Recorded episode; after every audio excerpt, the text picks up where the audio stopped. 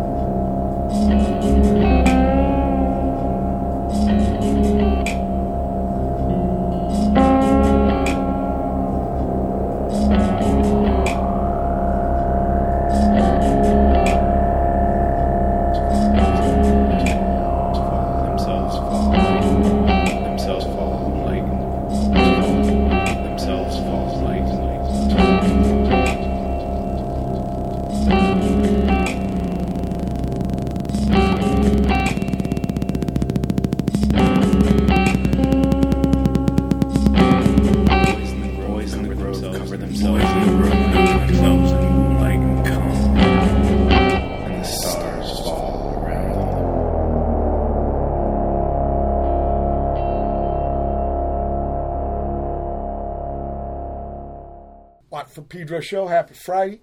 Started the show with the Love Supreme Part 2 resolution bre- uh, breakdown. I guess Clams in the studio. Even John Coltrane blew Clam, or somebody in the band did. Which is amazing, right? McCoy Tyner, Jimmy Garrison, Elvin Jones. Whoa.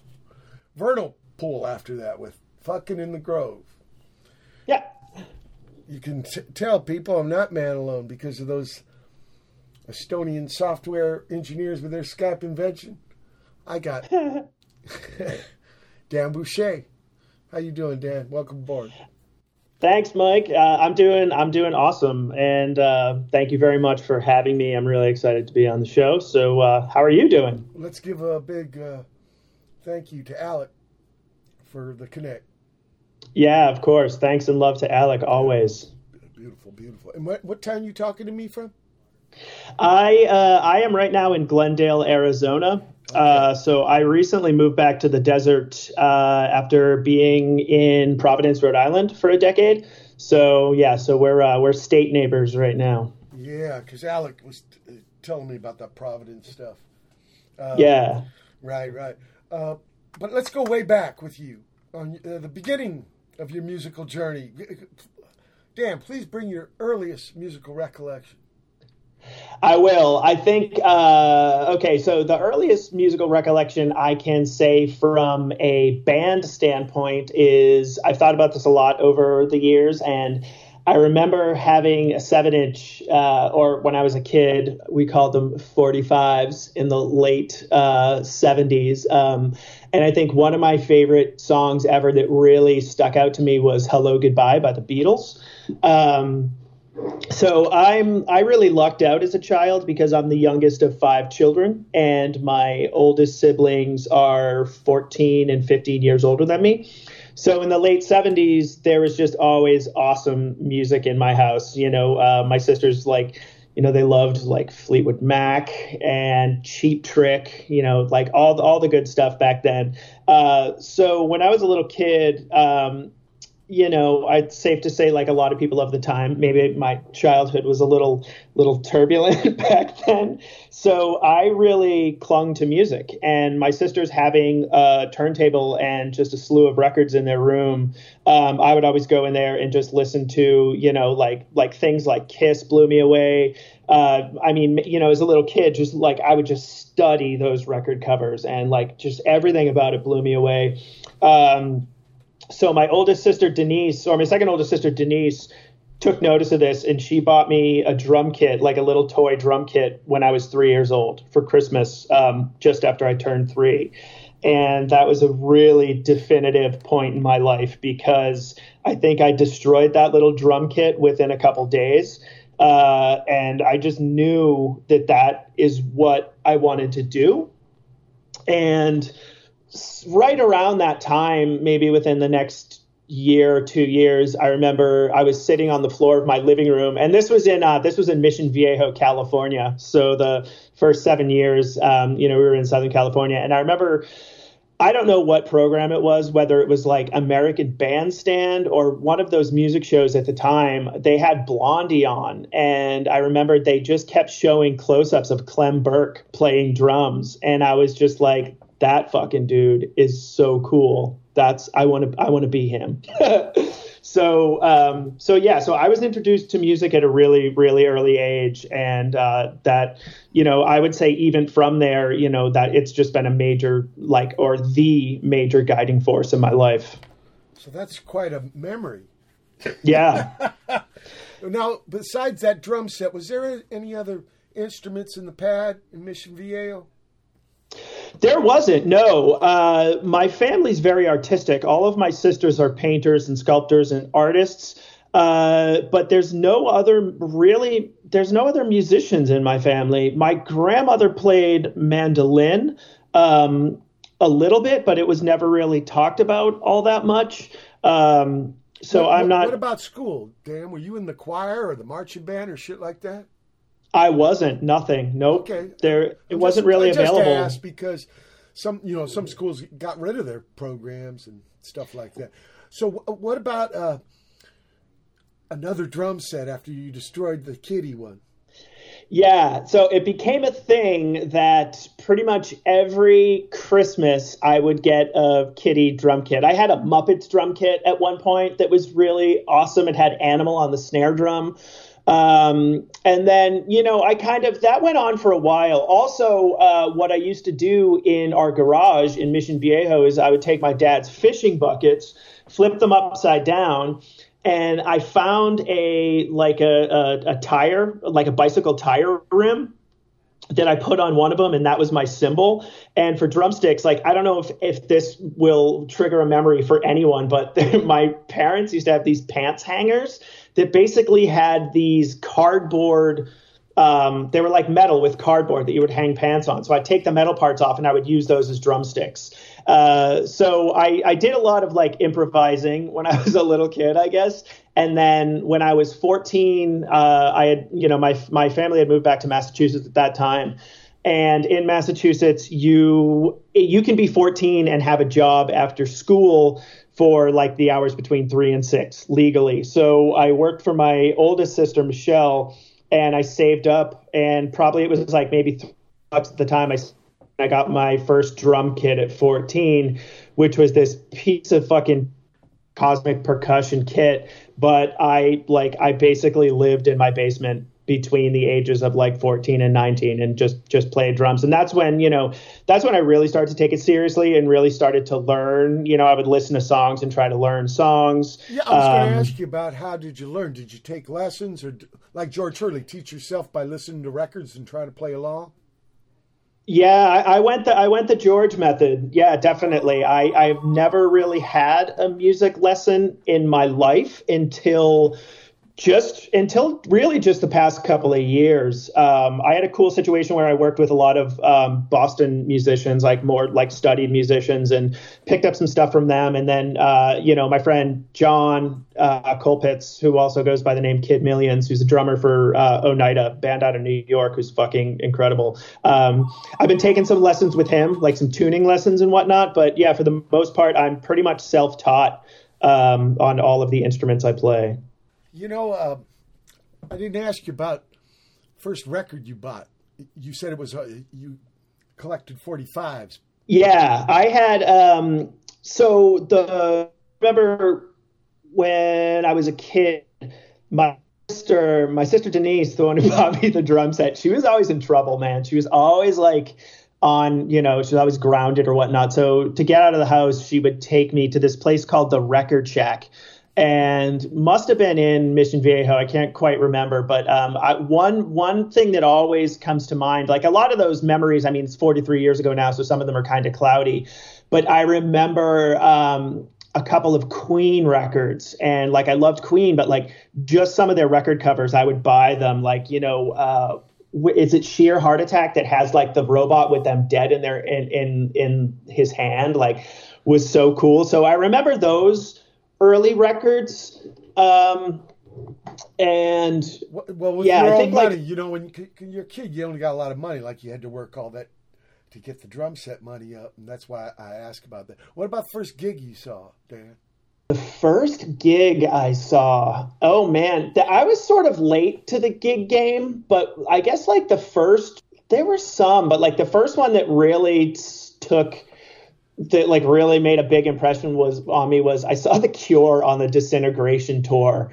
And like that was like you know as far as bigger shows like you know I, I was really new to it then but that like seeing that really kind of really kind of blew my mind um, okay. and then yeah you, you gave me this little sexer yeah suit. I want to play this okay cool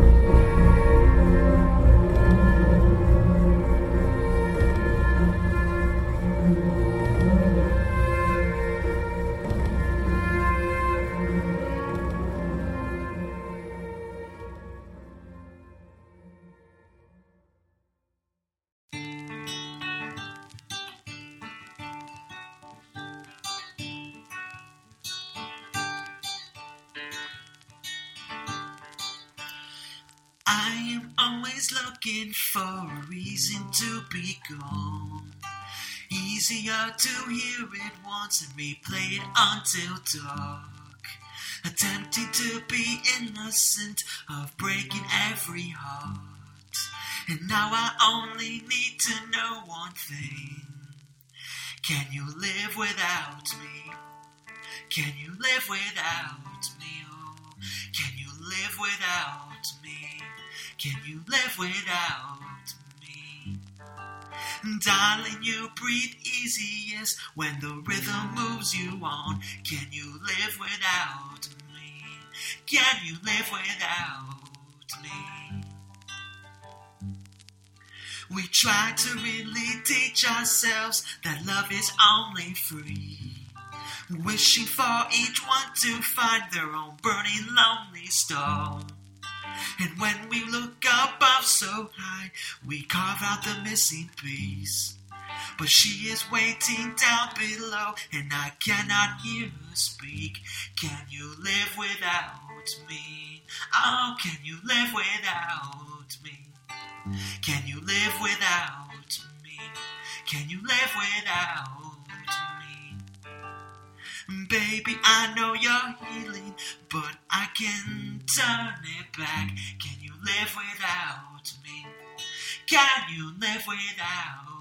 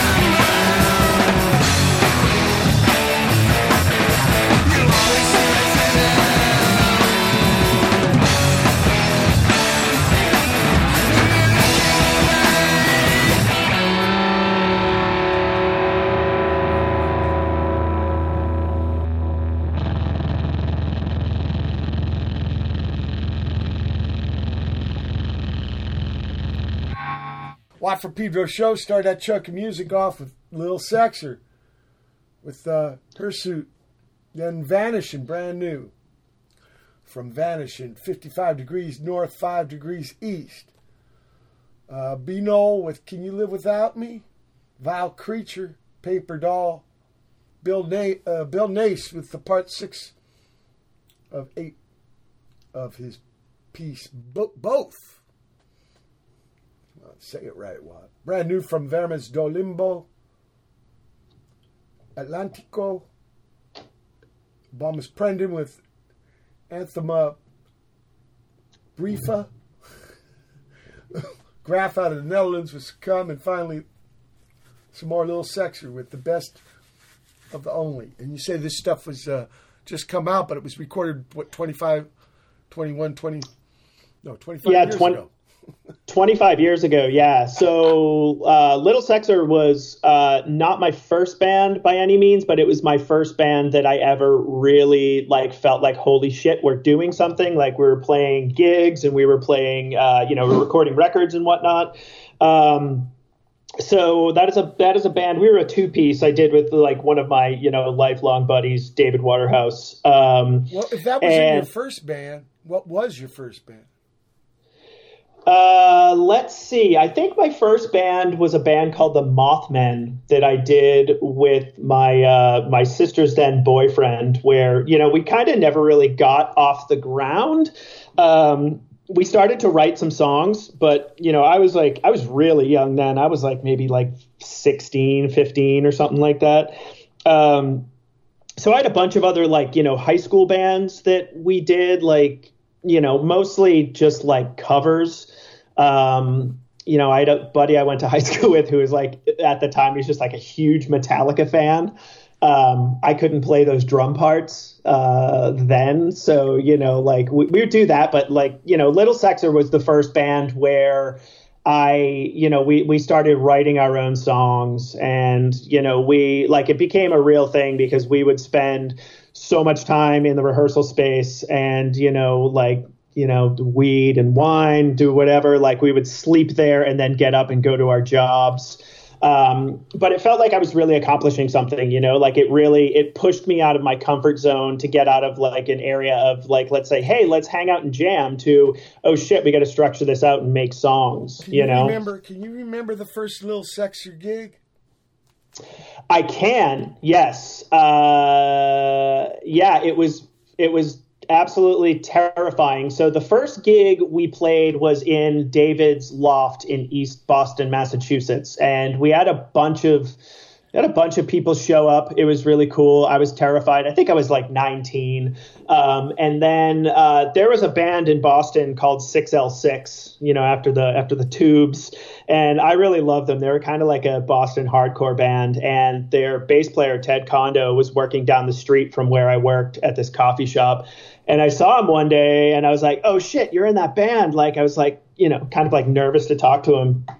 And the next time I went in, I brought our demo, and he was like, "Hey man, I really dug your demo. Do you want to open for us?" And we were like, "Fuck, sure." So our first real show was at, at this this club called O'Brien's in Allston, Massachusetts, and you know, I like I was really terrified because they were kind of a big band at the time.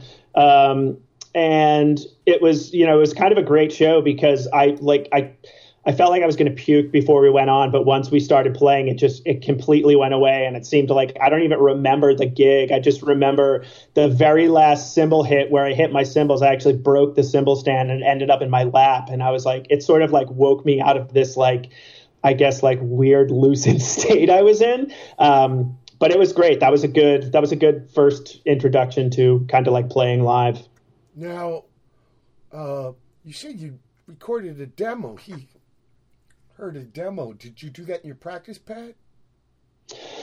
Uh, no, we actually went to a recording studio. It was recorded by the same engineer that uh, recorded Hirsute and Best of the Only. Uh, and but we did it at a different studio. It was more. It was more sort of like.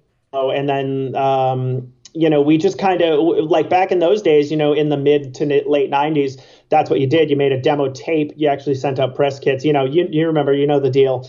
Um, so yeah, so we made like we made a demo with the intent it was just going to be a demo and not really kind of do anything with it. And then we actually went to um, uh, you know like a more fancy studio with a two inch uh, 16 track tape machine, and that's when we kind of like re-recorded everything to you know with the intent of doing an album.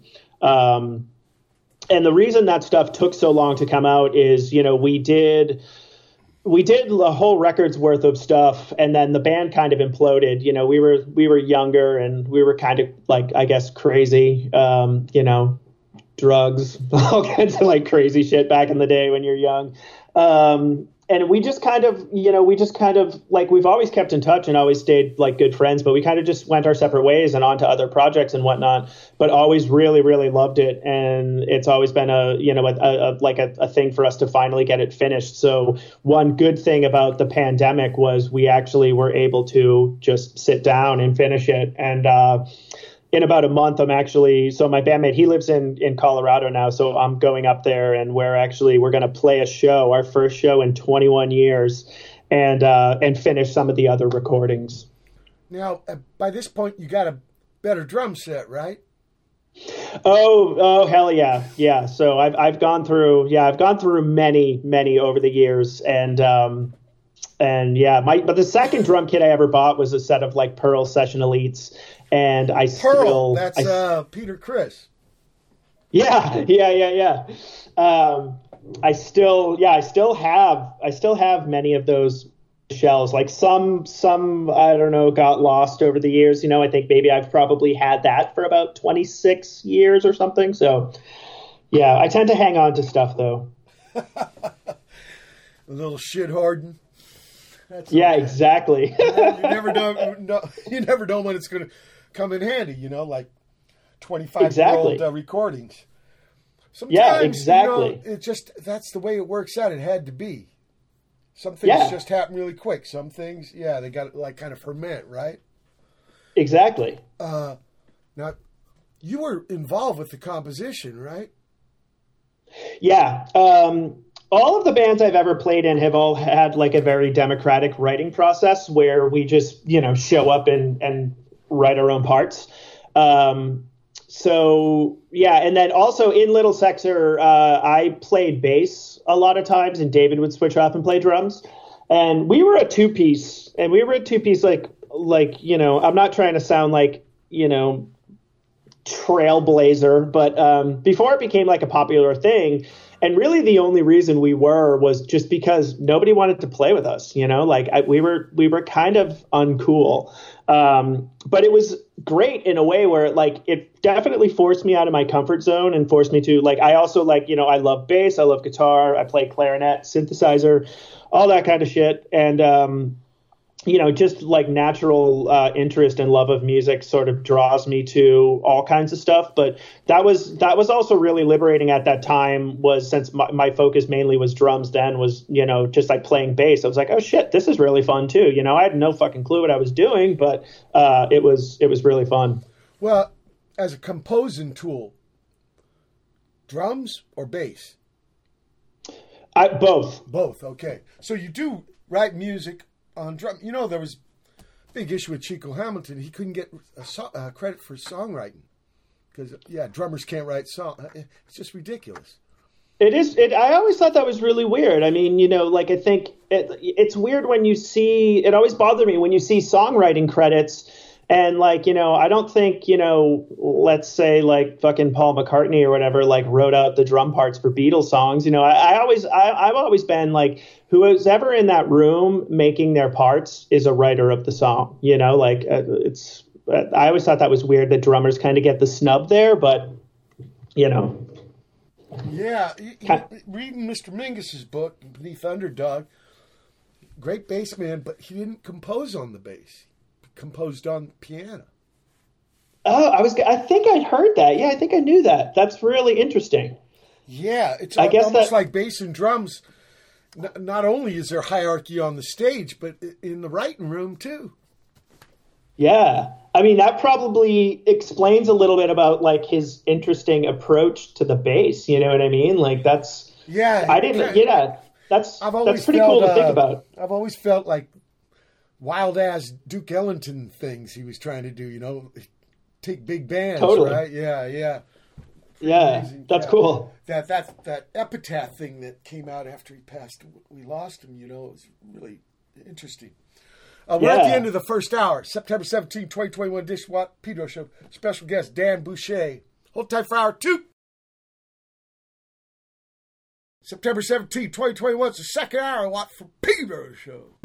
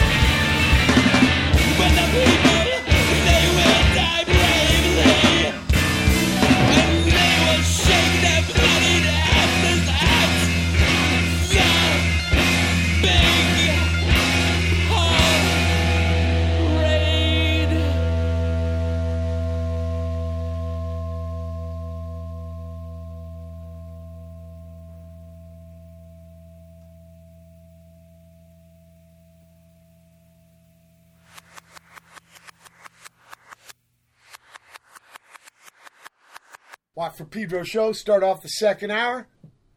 Le feeling with the young and the fretless. Yeah. Right. We're not talking about the bass. Right. That's why uh, Mr. Leo Fender called it precision because it had frets. Right. Because the uh, Did not. yeah, ba- regular basses were like giant violins without a chin part. Lucas Abela. Right, right, that- right. Yeah, Lucas Abela with Renault, part one of two, big piece, and he, he just came out with some new stuff. We'll play future. I love his stuff. How's Sydney? Young, sexy assassins with Bad King Sex Fuhrer. So enlighten us about those projects. Uh, I'll I'll start with the Young Sexy Assassins because that was like a little bit older. Um, that might possibly be like my the my favorite one of my favorite bands I've ever played in. So that was um, that kind of arose, uh, you know, I guess somewhat early on when I started playing with Neptune, and uh, there was a band um, who we're going to talk about a little later uh, in Boston called the Grand Island, who are one of my favorite bands ever. They were just so incredible, and Justin, their bass player, is I think you'd appreciate the tone that he he got. He, I just never heard anything like the way he plays, just like so pummeling and just such a like purely evil, awesome sound. Um, you know, I'd kind of always like wanted to be in a band with him, and uh, so at the time it was like three members of Neptune, uh, my friends Mark Pearson and John Manson, and then uh, Justin Stratman from the Grand Island, and our friend Duncan was playing uh, keyboards. And we all just got together with, you know, I, we didn't have any set vision of what the band was going to be, other than like everybody was going to bring something completely different to it. And I really love how that band turned out. I think like that was some of the most free I've ever felt playing music. Uh, we really just, we really just, you know, like we really gelled together really well. Um, and performatively, it was a really fun band because John Manson, uh, who was a singer and he did like drum machines and whatnot, he would always sit behind a desk and he he looked like a like an angry sports commentator. So he would sit behind a desk and rifle through papers. And uh, you know, we used to say that the band was maximalist desk rock. Um, so that was that was that was an awesome project, and we we I don't know we were lasted for maybe three or four years, but playing in that band was so fun. It was just like really like it just kind of had this like insane sort of ferocity to it. Like that's how it felt when I was playing, anyways. Um, so that that was really fun. Uh, and our our friend Dave Utzinger later took over on keyboards. And then Le Feeling is something that's a more recent project uh, that I started with my my my dear friend Tom Roach. Um, and Tom, uh, he he played in a in a in a really well loved Minneapolis bass band called Lifter Puller. I think back starting back in the '90s. Um, and so he and I were both uh, we were both you know, like kind of, I, I would always say like rock and roll casualties. You know, we'd spend tons of years like touring and whatnot. Um, and the, the, you know, without getting like too ta- tangential, but, um, the way we met, we had met in passing, and Neptune was going to Europe on our first ever European tour. And the tour, for family reasons, ended up getting canceled five days in. Um, but I ended up staying in Paris. Tom was writing his dissertation um, in Paris, and we ended. So I just said, "Hey, can I stay with you for the next month?" So stayed in Paris, and we just ended up becoming, you know, like lifelong buddies. Um, and there was this like shitty, terrible gay bar down the street from where he lived called Le Feeling. And we just thought that was so fucking funny. Like, I don't know, like, you know, we used to sing, remember the Boston song, More Than a Feeling? We would sing, like, More Than Le Feeling. So, you know, many years later, when it came time to name our band, we were just like, obviously, it's going to be Le Feeling. So, um, so yeah, so the the idea of that band is um, I really wanted to not play drums for a while.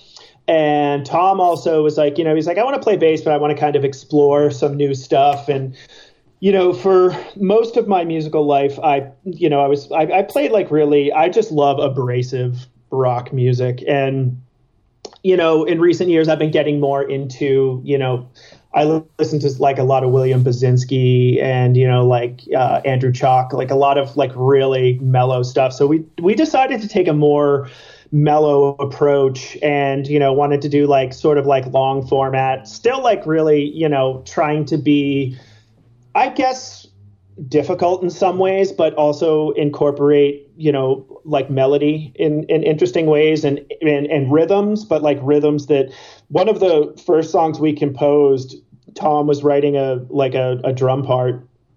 And you know, we were like, we weren't really happy with it. And then we were like trying different things out. And then we came up with the idea of like, what if it sounds like just throwing one drum down a, down a flight of stairs? And that's what we ended up basing the song around. So, um, so there's been a lot of um, experimentation, and it's a lot mellower, I guess, than other bands that I've played in. There's a lot of like serenity to it, um, but another thing in that band is I didn't I really didn't want to be a band that is just like, you know, two dudes twiddling knobs cuz who wants to watch that? Um, so our dear friend Mark Pearson, who is my Young Sexy Assassins and Neptune bandmate, um, he we asked him we were like hey would you just sit in on a rehearsal and let us know if we're like the most fucking boring thing you've ever seen and he was like i really like the music but you should you know what if you like think of some kind of visuals so what we started doing is like our the kind of theme of our band is we started live soundtracking radical queer and feminist film. So a lot of films like you know um, you know Pipilotti Rist and Kenneth Anger and Derek Jarman and all that stuff. So that that kind of that also really informed how we how we wrote songs. Um, so so yeah, so that's that's been that's been a really like highlight of my musical journey, I would say, in the past couple years. Dan, speaking of Neptune, I'm going to play some Neptune you gave me. Sweet.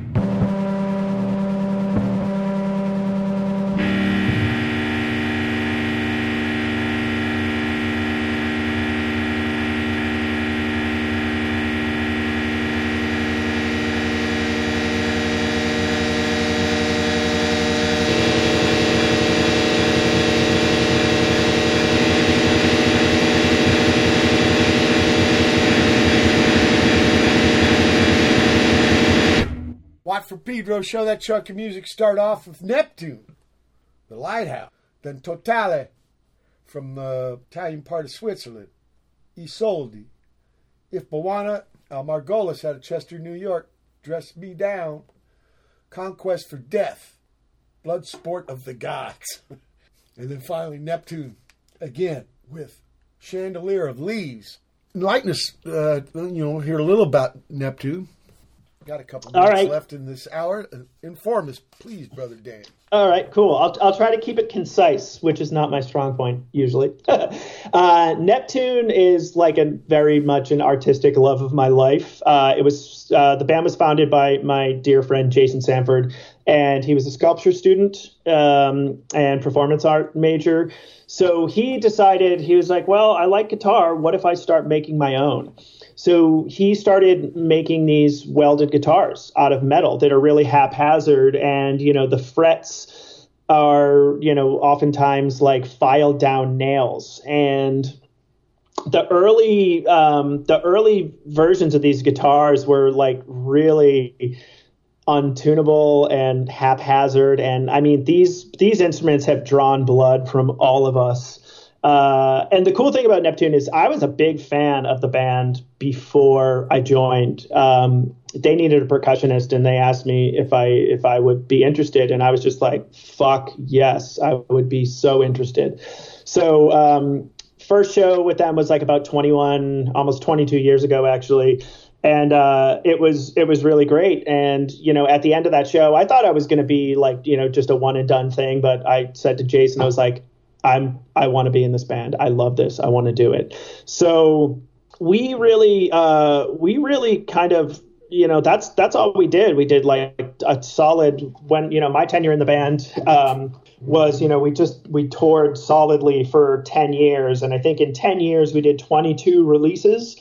Um, but the evolution of the instruments that Jason and Mark would make um, went into you know electronics and synthesizers. So a lot of the a lot of the synthesizers look like you know uh, like well honestly most of the shit was like probably bought at home depot. So they're all like light switches and everything.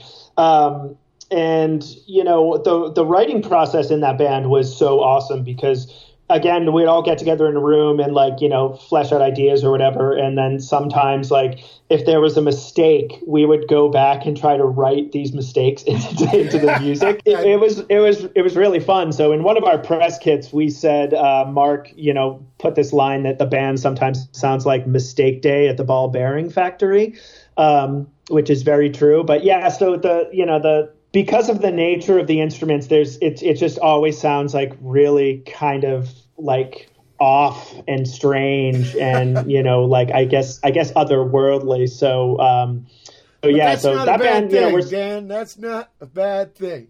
Look, we're at the end. no, of the, that's what I love about it. We're at the yeah. end of the second hour, September 17, 2021 edition. Watt Pedros, a special guest, Dan Boucher.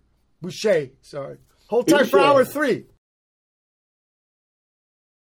September 17, 2021. It's the third hour of the Watt from Pedro show.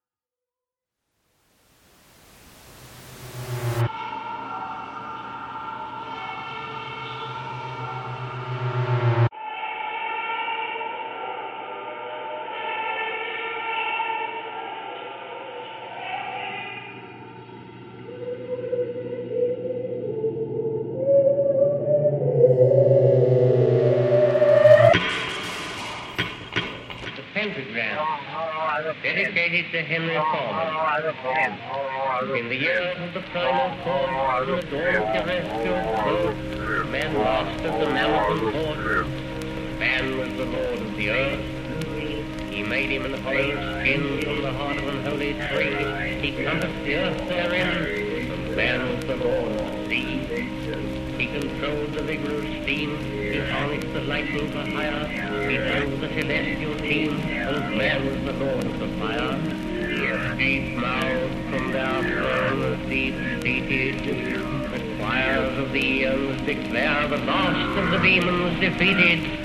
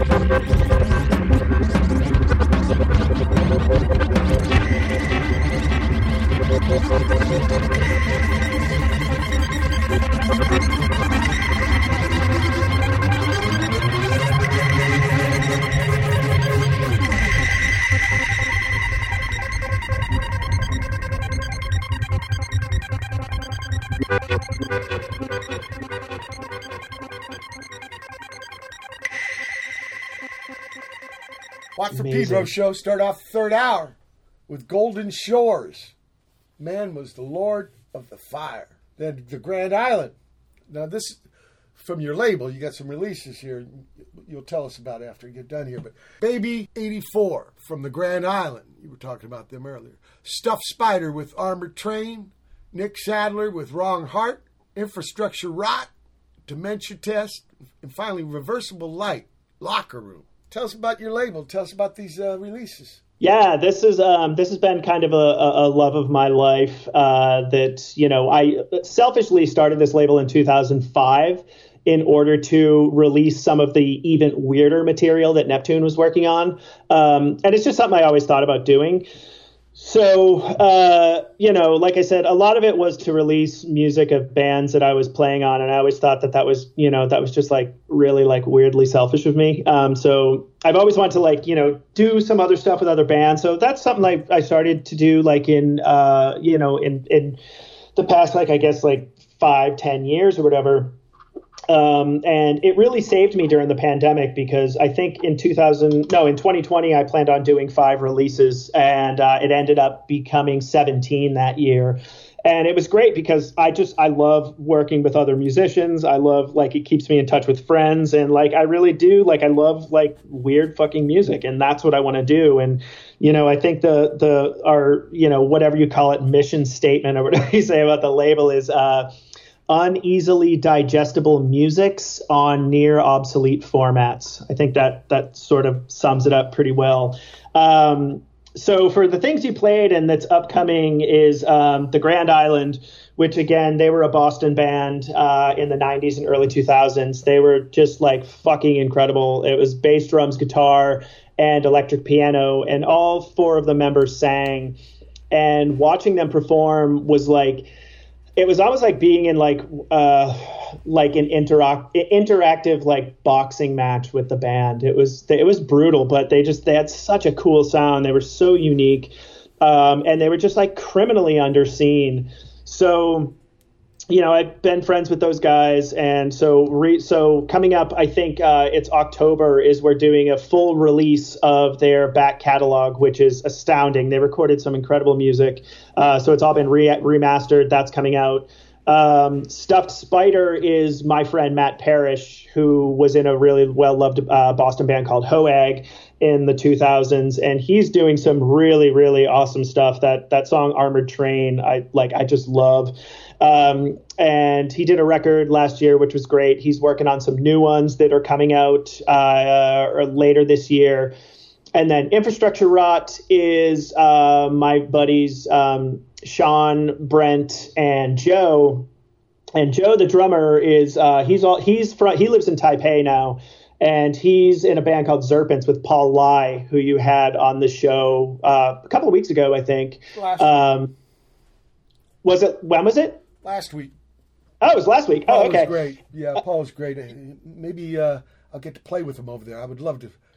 Yeah, yeah, and you, you should you should you should definitely play with Joe too. He's an he's just incredible. Like it, I mean, very dedicated. All those guys are like super dedicated. Just like so, they're um you know uh, they're they're like you know sort of really out there jazz, but it's they're they're fucking great. They're they were like my favorite band in Providence. Um, and then Nick Sadler uh, is another friend of mine. He's uh, he plays in the band Daughters, and uh, he's been working on this stuff, these these recordings he did that are just this like really dark electronic, um, sometimes pummeling stuff. I really love it. It's really you know it's like it's eerie, it's creepy, and um, you know, I, I feel it, it, it kind of like it, it's very representative of Nick himself. Um, so that we're working on. That's coming out. Um, but there's a lot of other things uh, coming up that we have planned for well, the what label. about what about Reversible Light and Golden Shores? So Golden Shores uh, is a band of uh, a band of you know a bunch of weirdos where we did that was more like you know like kind of like found sound uh, weird stuff. So Sean, who plays in Infrastructure Rot, is also a member of that band. Um, we have a new record coming out, which uh, we recorded uh, recorded a while ago, but we've been slowly working on it over the years. That's coming out within the next couple of months. And then uh, Reversible Light is my project with Alec Redfern. So we, Alec and I, have been playing together. We did a band called Say You Love Satan um, in during the pandemic, uh, and so Reversible Light. We just got together at a studio called Machines with Magnets in Pawtucket, Rhode Island, and our good friend Seth Manchester recorded. Uh, it's just basically we did you know 15 minute takes and we recorded it. It's just drums and um, and you know modular synths, and we did it to two inch tape, and we really like you know kind of pushed the tape. So that stuff we're we're currently mixing it. I think in about like two weeks we're going to mix the record, and that uh, that's going to be coming out in in the next few months. So. Um, so yeah, so there's a lot planned for for the label, and that's kind of I want to really make that Dan, um, Dan, the name of the yeah. label. wrong hole archival bureau. Okay, yeah, because we gotta let people know, and it has a Yeah. website, right? Yeah, it does. Um, well, Bandcamp is where um, is where we do all of our stuff. So yeah, if you just go to Bandcamp and look up Wrong Hole Archival Bureau, it has all the artists on it. Um, you know, and Yeah, I the want to play some more uh, Le Feeling. okay, cool.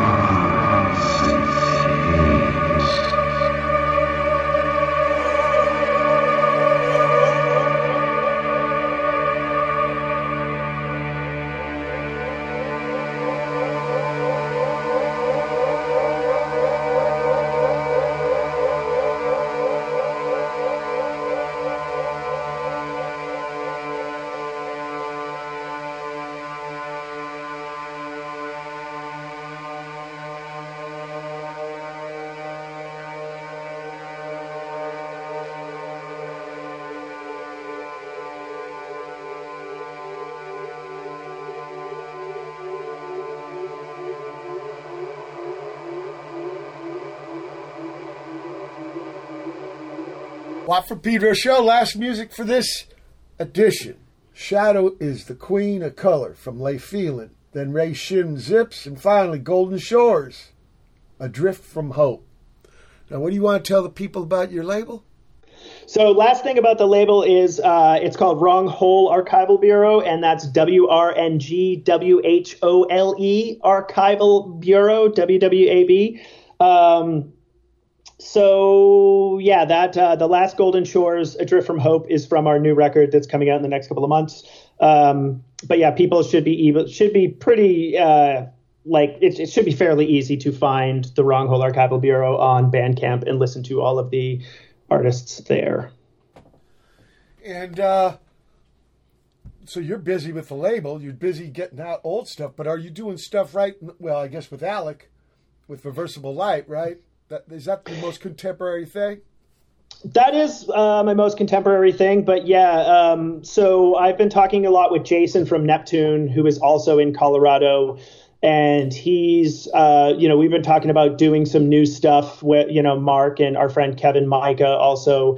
Um, we're planning on, uh, you know, Jason's building some new, like, really weird atonal instruments that aren't necessarily in tune with one another, but have a relationship to one another which excites me uh, beyond belief. So we're talking about doing that, and then um, does he have a website where he shows yes his uh, instruments and stuff? Because he says yeah, sounds like yeah. a kind of Harry Partch type of cat.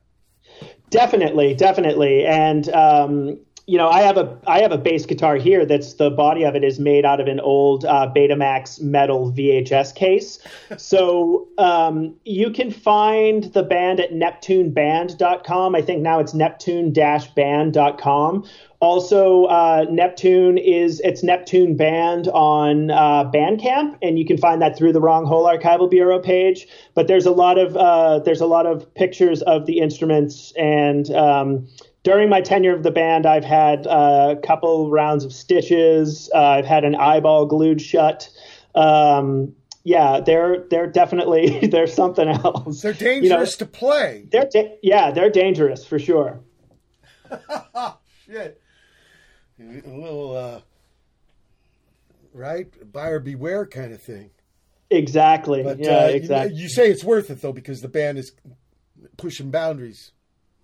Yeah, yeah. Like again, I, I mean, I can't like overstate how much, uh, how much like it's really been like a love of my life kind of project, and that is what I loved about it before I joined the band was you know they're always pushing boundaries and you know they're always like there's always such a performative element to the band. Um, so yeah, but like you know, before I joined the band, just watching them, just looking at these like fucking crazy, it always it, it would always get like a, you know likenings to like Mad Max. But yeah, watching this like crazy Mad Max band was always really appealing to me. Um, and when I first started playing in the band, I played what they called a saw blade xylophone, and it was just like this huge metal rack with circular saw blades on it. Which you know, if you hit them, they're beautiful. There's like beautiful tones, but I have scars up and down my arms from that. I had yeah five uh, five stitches and a knuckle um, from you know bashing the shit out of it once. So Well, as you guys get back together, you got to be safe, Dan. Please.